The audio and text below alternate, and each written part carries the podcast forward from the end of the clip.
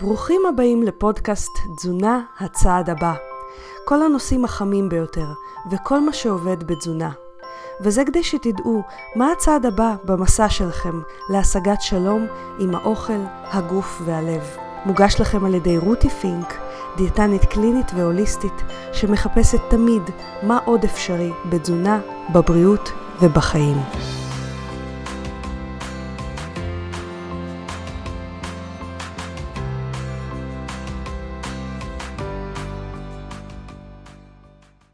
היי חברים, רותי כאן.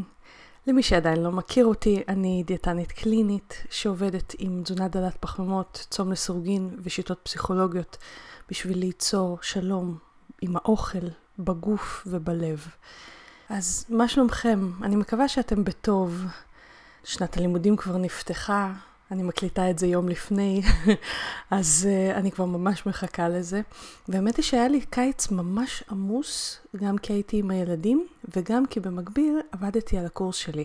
אני יודעת שאני מדברת הרבה על הקורס של צום לסירוגין, אני פשוט ממש נרגשת עם כל העבודה שאני עושה, כי זה באמת יהיה קורס סופר מקיף. לא, אין דבר כזה בארץ, ואני באמת אפילו לא מכירה קורס דיגיטלי כזה נרחב בעולם. אז אני חושבת שמי שירכוש אותו ירוויח. אני עכשיו עורכת את הסרטונים שלו, יצא 29 סרטונים, ממש לא מעט בשביל קורס.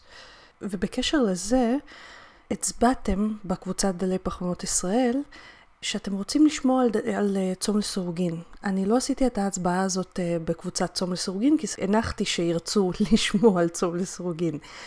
וכיוון שכך, אז אני כמובן אדבר על צום לסירוגין, כשאני אנסה באמת לענות על כמה שאלות ספציפיות, ואני רוצה גם לשלב השמעה ממש ראשונה של סרטונים שעדיין לא התפרסמו מהקורס שממשמש ובא, הם התפרסמו במהלך ספטמבר, אבל אתם זוכים לשמוע אותם, לא לראות אותם ביוטיוב, אבל לשמוע אותם לפני כולם. ואנחנו נשלב בין הסרטונים האלה לבין מענה על שאלות נפוצות על צום לסירוגין.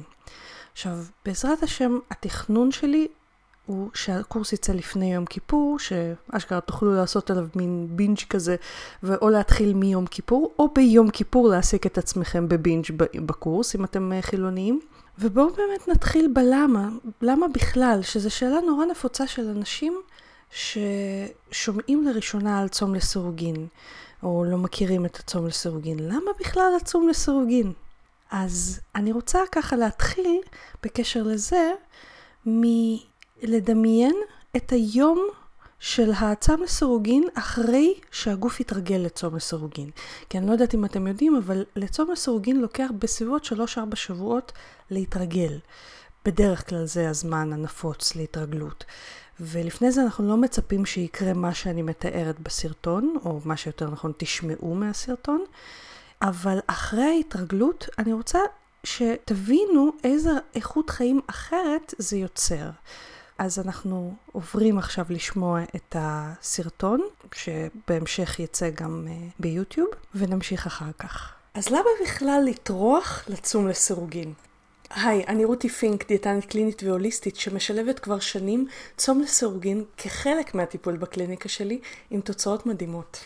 ובשביל לענות על השאלה למה בכלל לעשות את צום לסירוגין, אני מזמינה אתכם לדמיין את עצמכם קמים בבוקר, שותים את האספרסו שלכם ברוגע, בלי להיות מוטרדים בכלל ממה אני הולכת או הולך לאכול היום, ויוצאים לעבודה. לא צריך להרוס קופסאות או לתכנן תכנונים מסובכים של ארוחות כל 3 שעות או לקחת 1,000,000 שקיות איתכם. כבר חיסכון מדהים בזמן, לא? בהמשך במשרד אתם שותים בכיף שלכם בזמן העבודה, תה, קפה, מים, סודה ופשוט לא מרגישים רעב. אשכרה לא מרגישים רעב, כי הגוף שלכם רגיל כבר לצום לסירוגין. זה לפחות מה שהמטופלים שלי מדווחים עליו. מדי פעם יש איזה זכר של גל רעב קטן ובקושי מורגש, שאתם פשוט מתייחסים אליו כאל גל שעובר, כי עברתם שינוי בהסתכלות שלכם בכלל על הרעב, וההתייחסות הזו פשוטה וקלה עבורכם. במהלך העבודה, כשכולם לא מצליחים לעמוד מול הקרואסון או הוואפלים בפינת הקפה, אתם פשוט חולפים לאדם ברוגע ואפילו באפתיה, כי הצום לסירוגין כבר הרגיל את הגוף שלכם גם להיות בקשב אמיתי לרעב וסובה, וגם עשה את בלוטות הטעם שלכם מדויקות יותר למה שהכי מיטיב עבורכם. שזה אומר שאתם כבר פחות נמשכים לג'אנק פוד, אתם אשכרה נמשכים לאוכל מזין. מי המאמין שאשכרה תעדיפו סלט על פני קרואסון מבלי שמישהו שם אתכם באיזה דיאטה מחמירה? ובזמן שאנשים שעובדים לידכם כבר עייפים ומאבדים ריכוז או חווים רעב וסחרחורת מרעב, אתם כמו השפן של אנרג'ייזר ממשיכים לעבוד, פשוט כי אין לכם נפילות אנרגיה. וזה כי הצום לסירוגין, בגלל שעשיתם אותו נכון, הרגיל את הגוף שלכם לזרם אנרגיה יציבה, לגוף ולמוח. וגם בזמן שאחרים רצים לקנות לעצמם חטיפים בכל מיני מקומות, אתם אשכרה חוסכים את הכסף הזה לדברים חשובים יותר, כמו איזו מסעדה שווה שתאכלו בה אחר כך. ובואו גם נדמיין שאתם חוזרים הביתה ואתם בכלל לא כאלה עייפים כמו שזכרתם את עצמכם פעם לפני הצום לסירוגין. והגוף רק מתחיל לאותת שהוא קצת רעב. יש לכם זמן לארגן את הארוחה המושקעת שלכם בלי איסורים, בלי הגבלות. פשוט כי אכילה לסירוגין יצרה אצלכם מצב של חוסר טובון שאפילו קצת דומה לתחושה אחרי ניתוח קיצור קיבה. אשכרה קשה לאכול כמויות גדולות. או שאתם יוצאים למסעדה מעולה בכסף שממילא נחסך לכם מכל הנשנושים שלא אכלתם במהלך היום. ומזמינים שם בדיוק את הדברים שאתם רוצים מהתפריט, גם אם אחרים חושבים שהם מושחתים. אתם בזמן האכילה אוכלים בנחת, מרגישים רגועים, בצורה נעימה בסיום ארוחה. לוקחים איזה כינוח נחמד או איזה כוס יין חביבה, ומסיימים את היום בידיעה שהספקתם המון. הייתם כלילים וחיוניים, הרגשתם צעירים, והכי חשוב בריאים יותר, כי לחץ הדם מאוזן, הסוכר מאוזן, והמותניים מצטמצמות. לא בא לכם לחוות את זה? אז כן, זו תוצאה של תהליך קודם כל מנטלי מובנה, ואז פיזי נכון של עבודה עם הגוף, ולא נגדו, לעזור לו להגיע למרווחי האכילה הנכונים עבורו. וכל זה לא קורה בבת אחת. זו תוצאה של התמדה של תקופה מסוימת בצום לסירוגין. זו גם תוצאה של העבודה המנטלית שאותה אני מלמדת בקורס אכילה לסירוגין לבריאות והרזיה, הקורס השלם. ויכול להיות שאתם לא מבינים עדיין מה הקשר בין צום לסירוגין או אכילה לסירוגין לבין כל היתרונות שאמרתי, וזה בסדר. בשביל זה אני מזמינה אתכם לוידאו הבא, שבו אני אפרט בקצרה איך הצום עושה את הדברים האלה ברמה המחקרית. ניפגש בוידאו הבא. אז יכול להיות שאתם מסוקרנים מהסרטון הזה, שמתאר באמת מצב אמיתי של אדם שרגיל לצום לסירוגין, שאין לו כבר את המלחמות של ההתחלה או את הקשיים של ההתחלה. אבל עדיין, למה בכלל לצום? מה הסיבות שלכם? מה המטרות שלכם? וכאן אני רוצה שנקשיב לסרטון נוסף, מהסרטונים של הקורס, שבאמת מדבר על הצבת המטרות שלכם לצום לסירוגין, כי יש מטרות שונות לצום לסירוגין, ובהתאם לזה נבחר גם את הפרוטוקול. אז אנחנו עוברים שוב לסרטון נוסף, ואז אנחנו נתייחס לכמה שאלות שעלו בקבוצה של דלי פרמוסת ישראל בנוגע לצום לסירוגין. היי, אני רותי פינק, דיאטנית קלינית ומתמחה בצום לסירוגין. אז החלטתם לצום לסירוגין, אולי השתכנעתם ביתרונות שלו, של הצום לסירוגין, אולי ניסיתם את כל מה שאפשר בתזונה ואתם מחפשים את האדג' הבא, לא משנה מה המטרה שלכם, כמו שחשוב שתהיה לכם מטרה ברורה כדי לצום לסירוגין. ולמה זה חשוב? נכון, ברגע שיש מטרה ברורה מצליחים יותר. אבל לא פחות חשוב מזה, צום לסירוגין הוא מטריה של כמה שיטות אכילה וצום לסירוגין, והרבה מהשאלות, הבלבולים, התהיות בנוגע לצום לסירוגין, קשורות יותר בהתאמת הצום למטרה שלכם. התאמת הפרוטוקול הנכון למטרה שלכם. כבר דיברנו על יתרונות הצום לסירוגין בסרטונים הקודמים, אבל עכשיו אני רוצה להיכנס ולהרחיב אילו מטרות ריאליות אפשר לצפות מצום לסירוגין ואילו מטרות משוערות. ולפי המטרה, לפיה מתאימים את הפרוטוקול של הצום לסירוגין.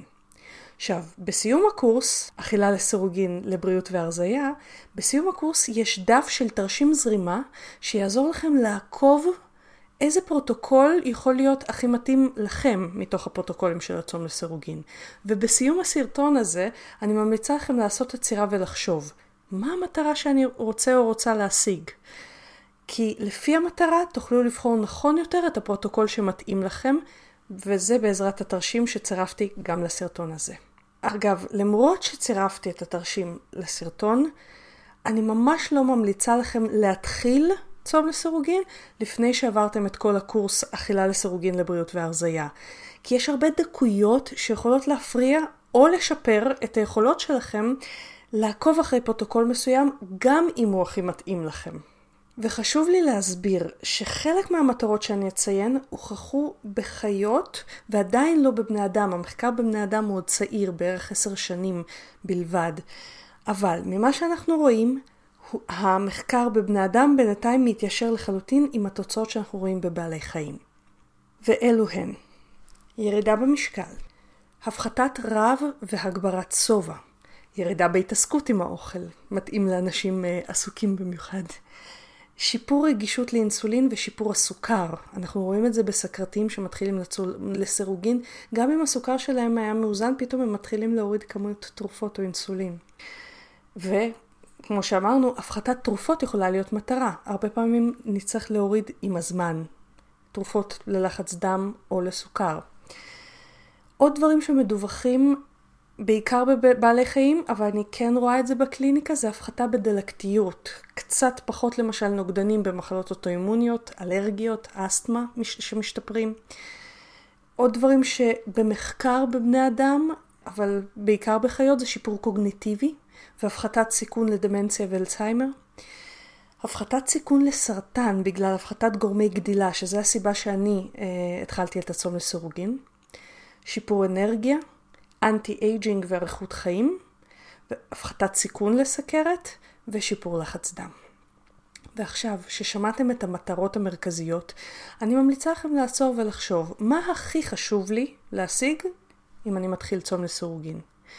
ובווידאו הבא אני אספר לכם איך נכון למדוד את התוצאות שלכם בצום לסירוגין. בינתיים אתם מוזמנים להוריד את תרשים הזרימה שהכנתי לכם ולעבור לקורס השלם בלחיצה על הלינקים שלמטה. ניפגש בווידאו הבא. אז את התרשים זרימה שמדובר עליו בסרטון אתם תוכלו להוריד כשהסרטון יצא. אבל אני מעריכה שבשלב הזה אתם כבר מתחילים להבין למה בכלל לצום לסירוגין. וכאן המקום להתייחס לשאלה שנשאלה באחת הקבוצות, ואני חושבת שזו שאלה מצוינת. איך צום לסירוגין, שזו נשמעת דרך מאוד מגבילה, שאלה אותי מישהי, איך היא משתלבת עם הקו שאת מנחה אותו של ההקשבה לגוף, של האכילה האינטואיטיבית? כי במקור אכילה אינטואיטיבית היא אכילה לפי רעב וסובה. אני חושבת שזו שאלה נהדרת שמראה על חשיבה לעומק. אז אני חושבת שצום לסירוגין ואכילה אינטואיטיבית הולכים מעולה ביחד, מכמה סיבות. הדבר הראשון, הרבה אנשים אובססיביים סביב האוכל, והאובססיביות הזאת מקשה לאכול אינטואיטיבית. זה כזה, טוב, מתי אני אוכל? אחרי התרגלות לצום לסירוגין, הגבלת שעות האכילה והגברת שעות הצום, מאפשר דווקא פחות חשיבה ואובססיביות סביב האוכל. חלון האכילה נסגר, יאללה סלם עלייקום. אנחנו אוכלים בפעם הבאה רק עוד הרבה זמן. אני יכול להפסיק לחשוב על האוכל. וגם אם המחשבות באות, אני פשוט עונה להם. או עונה להם כמובן. אוקיי, אני עכשיו לא מתעסק עם האוכל. דבר שני, זה שוב, זה משהו שלא נחקר מספיק, אבל אני כן רואה את זה שוב ושוב בקליניקה. יש איזשהו משהו שבתוך הצום לסירוגין שיוצר ויסות תיאבון, ברמה שאפשר לסמוך יותר על הרעב והסובה. כלומר, נפתח חלון אכילה, אני אוכל לפי רעב וסובה, לא מחשב כמויות, לא מחשב גרמים, לא מחשב קלוריות. עכשיו, זה לא אומר אכול כפי יכולתך, זה לא אומר לבלוס איך שחלון האכילה נפתח, וכמובן שחשובה איכות האוכל. אבל זה כן אומר שאני יכול לשחרר את האקסטרה שליטה הזאת שהייתה לי לאורך כל היום, כל היום הייתי צריך להפעיל שליטה על כמויות, כל הפעמים שניגשתי לאכול, ולהפחית את זה לכמות יחסית קטנה של זמן שבה אני מתעסק עם האוכל, וגם בזמן הזה אני אוכל לסובה. מה גם שגם במחקרים רואים את זה, שהיכולת לאכול כמויות גדולות או סך קלוריות היומי הרבה פעמים יורד. סיבה נוספת שלדעתי אכילה אינטואיטיבית הולכת מעולה עם צום לסירוגין, היא כי מגיעים למצב, זה אבל לוקח זמן להגיע לזה, לפחות איזה חודש וחצי, חודשיים. אבל זה מצב, זה קטע. אתה מגיע למצב של פוד סנוב, ההגדרה הנחמדה של זה. כאילו הגוף מכריח אותך להקשיב לו, אתה לא במלחמה להקשיב, אני לא רעב, מה אני רוצה, באיזה מרקם זה, שזה הבייסיקס של אכילה אינטואיטיבית, זה לשאול את עצמך את הדברים האלה. בפוד סנופ זה כזה, לא בא לי זה, לא זה, לא זה, לא זה. את זה בדיוק בטמפרטורה הזאת, ואת זה בטמפרטורה הזאת. אתם מכירים את האנשים האלה שהם רזים באופן טבעי, והם כאילו, אם זה לא במליחות הנכונה, הם פשוט לא יאכלו את זה, כזה. אז אחרי חודשים בצום לסירוגין, חלק מהאנשים מגיעים למצב הזה. ובמצב הזה, זה כאילו הגוף מכריח אותך כבר להקשיב לו, אתה אפילו לא צריך להפעיל איזה שיקול דעת גדול. פתאום מתחשק לך יותר דברים בריאים גם, אנחנו רואים את זה. אנשים משתוקקים יותר למשל לירקות ודברים כאלה. אבל שוב, זה לא בהתחלה קורה. כל אלה הם האבני בניין של אכילה אינטואיטיבית, אכילה מתוך הקשבה לצרכי הגוף, שהיא פשוט קורית בשעות מוגבלות, וכאן הדיסוננס שקורה אצל אנשים ששומעים על אכילה אינטואיטיבית וצום לסירוגין, והם חושבים שזה לא משתלב ביחד. אני רואה את זה כלחלוטין כלי עזר להגיע לאכילה אינטואיטיבית.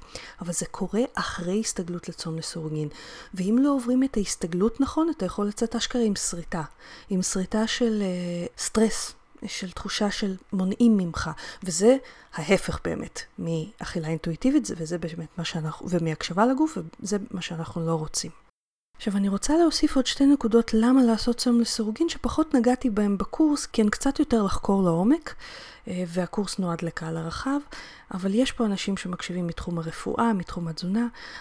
שני דברים שאני רוצה לגעת בהם, זה, הדבר הראשון זה, שאנשים שאוכלים תזונה קטוגנית למשל, הם עדיין יכולים לשבת בקטוזיס רוב שעות היום, בעזרת צום לסירוגין, ועדיין לאכול יותר פחמימות. כלומר, אנחנו מקבלים את אותו אפקט של הקטוזיס עם אכילה מגוונת יותר. וזה איזשהו יתרון שאנשים חושבים, וואי, צום לסירוגין זה כזה מגביל. לפעמים זה דווקא מרחיב את היכולת שלנו לאכול יותר, אני מתכוונת יותר מגוון, אבל חשוב להדגיש שככל שיש יותר תנגודת לאינסולין, הקטוזיס לוקח לו זמן יותר שעות להגיע. אם אדם בריא, יש איזה מחקר שמראה שאדם בריא, בתוך 21 שעות של צום נצפו קטונים ברמה של קטוזיס, אז אצל אדם עם תנגודת, כנראה שזה לא קורה בבת אחת, הוא עדיין צריך להגביל פחמימות, אבל ההגבלה לא חייבת להיות ל-20 גרם נגיד. אני רואה אנשים ש-50 גרם, 60 גרם, ואחרי כמה שעות חוזרים לקטוזיס. אז זה איזשהו גם מרווח נשימה לאנשים שרוצים את היתרונות של תזונה קטוגנית, כלומר מאוד מאוד דלה בפחמימות, אבל לא מצליחים לעמוד בהגבלה הפחמימתית של הקטוזיס. והדבר השני, של החפירה נקרא לזה ככה, זה שבחיות, זה מחקרים בחיות, בחיות אנחנו רואים שמחקרי גירעון קלורי וצום לסירוגין, הם יוצרים מצב של הערכת חיים והערכת איכות חיים, כלומר פחות חולי נקרא לזה ככה. ואותם מנגנונים שאחראים על זה, שאנחנו יודעים עליהם כמו אמתור, כמו IGF-1, כמו עצם ההגבלה הקלורית, אותם מנגנונים קורים גם בצום לסירוגין. אז באיזשהו מקום, שוב המחקרים על בני אדם הם כרגע חסרים בנושא הזה, אבל באיזשהו מקום, בגלל שכל הקו של המחקרים בבני אדם על צום לסירוגין ממשיך את הקו של החיות, יש מקום להניח, שוב זה הנחה, זה לא מחקרי כרגע עדיין בבני אדם, יש מקום להניח שיש כנראה איזושהי הערכת תוחלת חיים ואיכות חיים מצום לסירוגין לאורך החיים. ועוד משהו שלי כאשת מקצוע מטפלת באנשים. המידע על קטוזיס לאורך זמן מאוד מאוד חסר מבחינה מחקרית. ואנחנו לא יודעים מה ההשלכות ארוכות הטווח של קטוזיס. לעומת זאת, צום לסירוגין, לפחות זה משהו שאנחנו לא מכירים שבטים שישבו חודשים ושנים בצום לסירוגין. גם האסקימוסים שהם אוכלים תזונה קטוגנית, הם לא קטוגנים. יש להם מוטציה שלא מאפשרת לרובם, אני לא זוכרת בדיוק את המספר, משהו כמו 85% בערך. יש להם מוטציה, 85% מהם, שמפחיתה ייצור קטונים.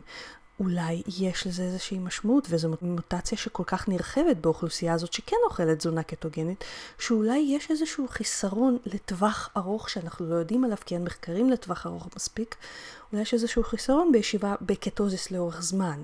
מצד שני, קטוזיס כל כך עוזר באיזון סוכר למשל וכן הלאה, ולכן מתוך החשיבה הזאת, אני דווקא יותר רגועה להמליץ לאנשים למשל לאכול יחסית דל פחמות, וכן להיות בעצום לסירוגין שיביא אותם לפרקי זמן, לקטוזיס לפחות, או ישמר להם קטוזיס בכמות גבוהה יותר של פחמימות. לי אינטואיטיבית זה נשמע נכון יותר, שכן זה אינטואיציה שלי, זה לא מחקרי, אבל זה ההיגיון הבריא שלי.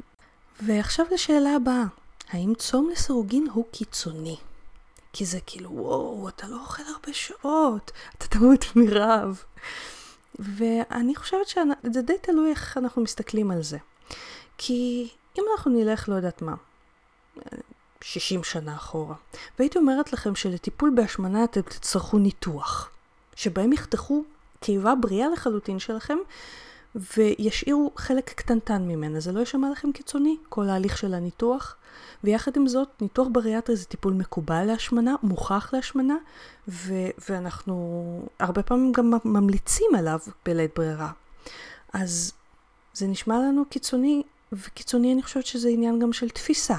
אני חושבת שצום לסירוגין עם פחות תופעות לוואי מניתוח בריאטרי, אם אנחנו משווים אחד לאחד. הלוואי ויצא מחקר, לפחות אחד, שבאמת ישווה צום לסירוגין לניתוח בריאטרי מבחינת ירידה במשקל ומדדים מטאבוליים. בינתיים אנחנו רק יכולים לקחת מדדים מטאבוליים מאנשים לא שווים ולהשוות ממחקרים שונים. אין לנו מספיק בשר מחקרי לזה כרגע. עכשיו, עוד נקודה לקחת בחשבון, כשאנחנו שואלים את עצמנו אם, אם צום לסירוגין זה קיצוני, זה העובדה שצום לסירוגין הוא לסירוגין. כלומר, יש תקופות שאנחנו אוכלים בהן, ימים, שעות, תלוי בפרוטוקול. יש ימים שאנחנו אוכלים בהן רגיל, ויש ימים שבהם אנחנו צמים. ואם אנחנו נשווה את זה לדיאטה רגילה, דיאטה רגילה מבחינת כמות הקלוריות, היא משהו שבמחקרים הראשונים על תזונה נקרא semi-starvation, כלומר, סמי הרעבה, כמו הרעבה.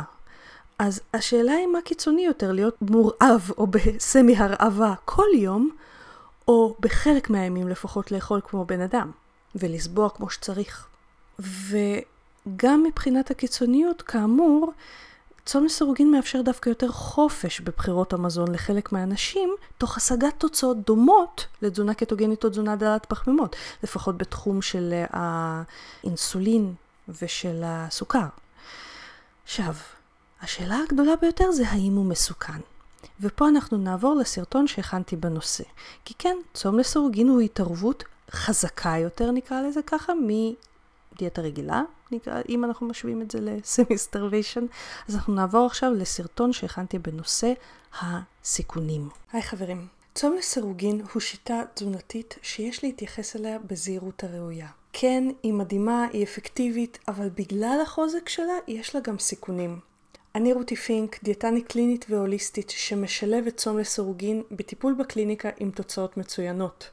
ובסרטון הזה נדבר על סכנות או תופעות לוואי שיכולות להיות בצום לסירוגין.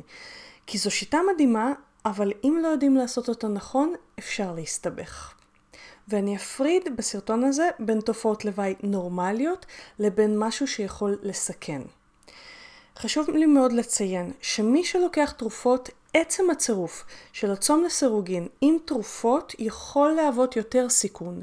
לכן חשוב להתייעץ עם רופא ואיש מקצוע שמבין בצום לסירוגין לפני תחילת איזשהו פרוטוקול צום. אז אחרי הדגשים האלה, בואו נדבר על מה התופעות הנורמליות שיכולות להיות בצום לסירוגין, במיוחד בהתרגלות אליו.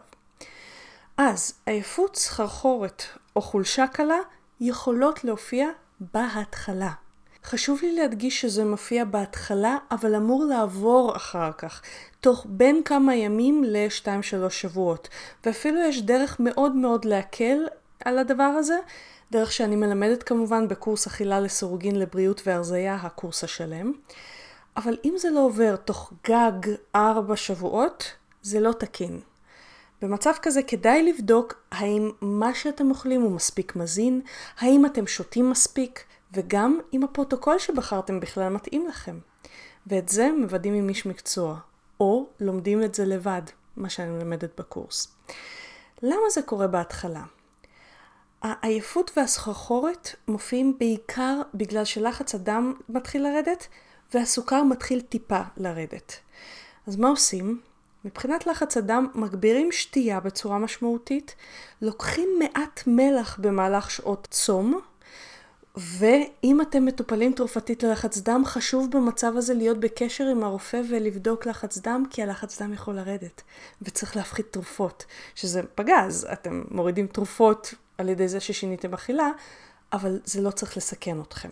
עכשיו, זה דברים שעוברים עם הזמן, אז לא כל הזמן תצטרכו לדאוג למלח ולתיסוף הזה ולעוד שתייה, אלא רק בתקופת ההתרגלות לצום לסירוגין. עכשיו, בנוגע לסוכר, כל עוד אין תרופות לסוכרת, העייפות מהירידה שלו עוברת תוך כמה ימים, גג 2-3 ימים. אפשר להקל עליה, אפשר למנוע אותה, ואפשר למנוע את הנפילות סוכר. אנחנו נדבר על הזיהוי והמניעה של זה יותר לעומק בקורס אכילה לסירוגין לבריאות והרזיה. תופעת לוואי נוספת שיכולה לקרות, והיא נורמלית, זה עייפות ונפיחות, לעתים מאוד רחוקות, אפילו שלשול קל, אחרי האוכל. כל אלה הן תופעות מאוד זמניות. עכשיו, למה זה קורה? כי ככל שנוקפות השעות מתחילת הצום, מערכת העיכול מתפנה, כאילו מורידה למטה את מה שהיא מעכלת, למי הגס, הולכת הדם אליה יורדת, והיא מה שנקרא סוג של נחה. זה לא לגמרי מנוחה, כי היא עדיין עובדת, אבל היא עובדת בפחות גז, נקרא לזה ככה. עכשיו, במצב כזה, אם נשבור צום בבום עם כמות גדולה של אוכל, עצם העלאה פתאומית מחדש של הפעילות במערכת העיכול יכולה לגרום לכל התופעות שציינתי. העייפות והנפיחות, שזה בגלל כמות האוכל שנכנסת בבת אחת וצריכה להתקל, והדם נכנס בבת אחת בחזרה למערכת העיכול ופחות לשאר האיברים, והשלשול ששוב הוא מאוד נדיר, אבל יכול לקרות בגלל פער אפשרי בין כניסה של האוכל לבין הפרשת כל החומרים שנחוצים לפירוק שלו והספיגה שלו, או כניסה מהירה מדי. אגב, שלשול זה אמנם יכול לקרות, אבל זה ממש לא תופעה שאני רואה הרבה. אולי ראיתי בן אדם או שתיים עד עכשיו בכמה שנים שאני עובדת עם צום לסירוגין. אבל אם אחד מהדברים האלה קורה, יש הרבה מה לעשות, ואנחנו מדברים על זה באכילה לסירוגין לבריאות והרזיה, הקורס המלא, כדי שזה באמת יהיה, הצום לסירוגין יהיה לבריאות ולא לנזק. עכשיו, בקצרה אבל אגיד שיש חשיבות איך לשבור את הצום, במיוחד בהתחלה. אחר כך המערכת לרוב יודעת להתרגל לשבירת הצום, אבל בהתחלה לפעמים צריך לתת לה כמה הקלות כדי להתרגל לשינויים בזמני האכילה. תופעת לוואי נוספת שיכולה לקרות לנשים מטבע הדברים, היא אי סדירות זמנית במחזור בכמה חודשים ראשונים, או שהוא מתרחב או שהוא מתקצר, הזמן בין מחזור למחזור. עכשיו, מניסיוני הקליני זה עובר בתוך כ-3-4 חודשים בממוצע, והמחזור נעשה סדיר בחזרה, והביוץ מופיע כמו שצריך, אבל אם אתן בדיוק מתכננות להיכנס להיריון, זה יכול לאחר קצת את התוכניות האלה, עד שהמחזור מסתדר מחדש, אז זה משהו שאולי כדאי לשקול מחדש במידה ואתם מעוניינות עכשיו בהיריון. וכמובן, כמו שאמרתי בסרטון הקודם, בהיריון אסור לבצע צום לסירוגין. אפשר לא לאכול כל שעה, אבל צום לסירוגין לא כדאי. אז אלה הן התופעות הנורמליות של צום לסירוגין. אילו תופעות הן חצי נורמליות וחצי לא? הראשונה היא קושי בשינה. עכשיו, לרוב זה קורה לא בגלל רעב, אלא בגלל שכמות האנרגיה מתחילה לעלות בצורה עקבית, ופשוט יש צורך בפחות שינה. אם זה המצב, הרווחתם כמה שעות נוספות ביום, שזה פגז, יש לכם 24 שעות פלוס ביום. עכשיו, זה החלק הנורמלי, אבל אם אתם מוצאים את עצמכם מתקשים להירדם אם התעוררתם בלילה למשל, זה כבר פחות טוב, או שבכלל מתקשים להירדם. זה החלק הלא נורמלי, אנחנו לא רוצים את זה. במצב כזה שינוי קל או באוכל או בתזמון האכילה, לרוב מסדר את העניינים. וחשוב להדגיש שאצל רוב האנשים צום לסירוגין דווקא כן משפר שינה. אולי בגלל ירידה במשקל, פחות נחירות ודברים כאלה. אז זה לא בהכרח חייב לקרות לכם. כל התופעות האלה בכלל, הן לא קורות לכולם, אבל זה דברים שצריך לדעת עליהם. אנחנו מדברים על זה מאוד לעומק. מה אפשר לעשות במצב כזה? בצום לסירוגין, במסגרת הקורס. תופעת לוואי נוספת שנצפתה בכמה תיאורי מקרה, אבל לא הוכחה בצורה משמעותית, היא הימצאות קצת יותר תדירה כנראה של אבנים בכסמרה, אם יש לכם כסמרה, אם לא הוציאו לכם. עכשיו חשוב לציין שאחד הגורמים המשמעותיים לאבנים בכיס מרה הוא עצם הירידה במשקל, זה גורם סיכון. אז את זה כל דיאטה יכולה לעשות, וזה משהו שבהחלט יכול לקרות גם בצום לסירוגין מעצם הירידה במשקל, כי יש אנשים שמורידים מאוד מהר במשקל, 30-50 קילו בכמה חודשים. ראיתי את זה כבר קורה. עכשיו, אם יש במשפחה שלכם מישהו עם אבנים בכיס מרה, יש לכם סיכון גדול יותר. ולנשים יש סיכון גדול יותר, ולאנשים עם תנגודת לאינסולין. סקרתיים, טרום סקרתיים, יש סיכון גדול יותר. למשל, במצב של סוכר קצת יותר גבוה, יש יותר סיכון לזה. ובמצב כזה אנחנו קודם כל לא רוצים לעבור את ה-24 שעות צום, כי הנטייה לאבנים משום מה גדלה, זה השערות ממה שאנחנו רואים במחקרים, גדלה לאחר 24 שעות של צום. כלומר, פחות מזה, זה כנראה יותר בטוח. ויש כמה דברים שכן מומלץ לשתות או לקחת במהלך הצום או בשעות האכילה, כדי להקטין את הסיכון לאבני מרה, ואנחנו נדבר על זה לעומק בקורס השלם של האכילה לסירוגין. עכשיו, תופעה לא נורמלית נוספת זה נפילות סוכר. לא ירידה בסוכר שאם הייתם נגיד ב-80 תרדו ל-70, או אם הייתם ב-90 תרדו ל-80. לא כזה. נפילות סוכר שכוללות למשל רעד, זיעה קרה, מין ערפול, תחושת חוסר איפוס. זה יכול לקרות בעיקר בשלושה ימים הראשונים לצום לסירוגין, וזה קורה בעיקר לאנשים שמתחילים צום לסירוגין אחרי שהם רגילים לאכול כל 2-3 שעות, ובעיקר אוכל עשיר בפחמימות, או לאנשים שמטופלים בתרופות שמורידות סוכר. זו הסיבה שאני תמיד אומרת, אם אתם מטופלים בתרופות, אתם צריכים להתייעץ עם רופא אם מותר לכם לצום לסירוגין, ולפעמים זה דורש התאמת תרופות. אני חייבת להודות שראיתי רק מקרה אחד כזה, אבל צריך להיות מודע לזה.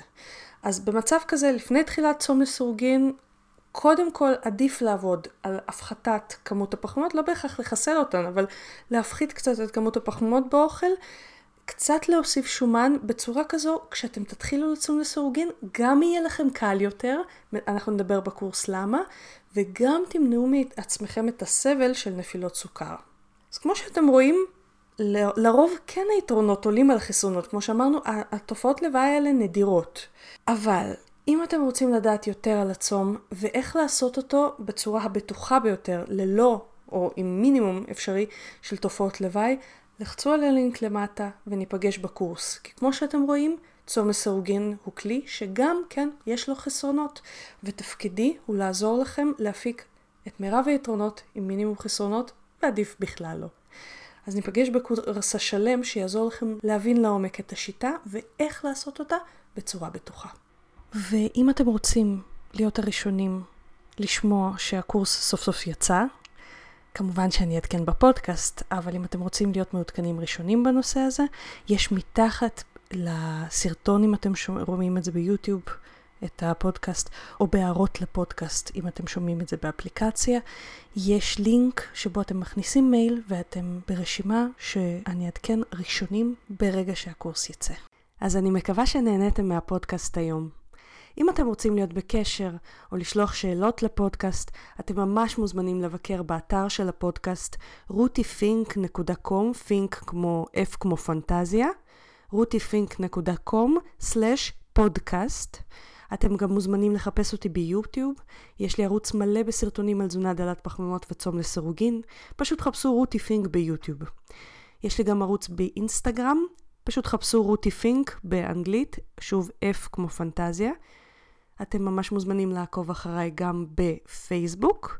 אתם יכולים לחפש אותי פשוט בעברית, רותי פינק, או להיכנס לאחת משתי הקבוצות שאני מנהלת, דלי פחמימות ישראל, והקבוצה צום לסירוגין עם רותי פינק. ואנחנו נשתמע שבוע הבא.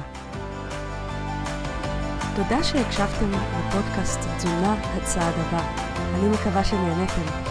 חשוב להדגיש שהמידע בפודקאסט מוענק לצורכי העשרה בלבד, והפודקאסט לא מהווה בשום צורה תחליף לייעוץ או טיפול אישי. בכל בעיה רפואית או נפשית יש לפנות למטפל מוסמך, ואנחנו ניפגש שבוע הבא. ביי!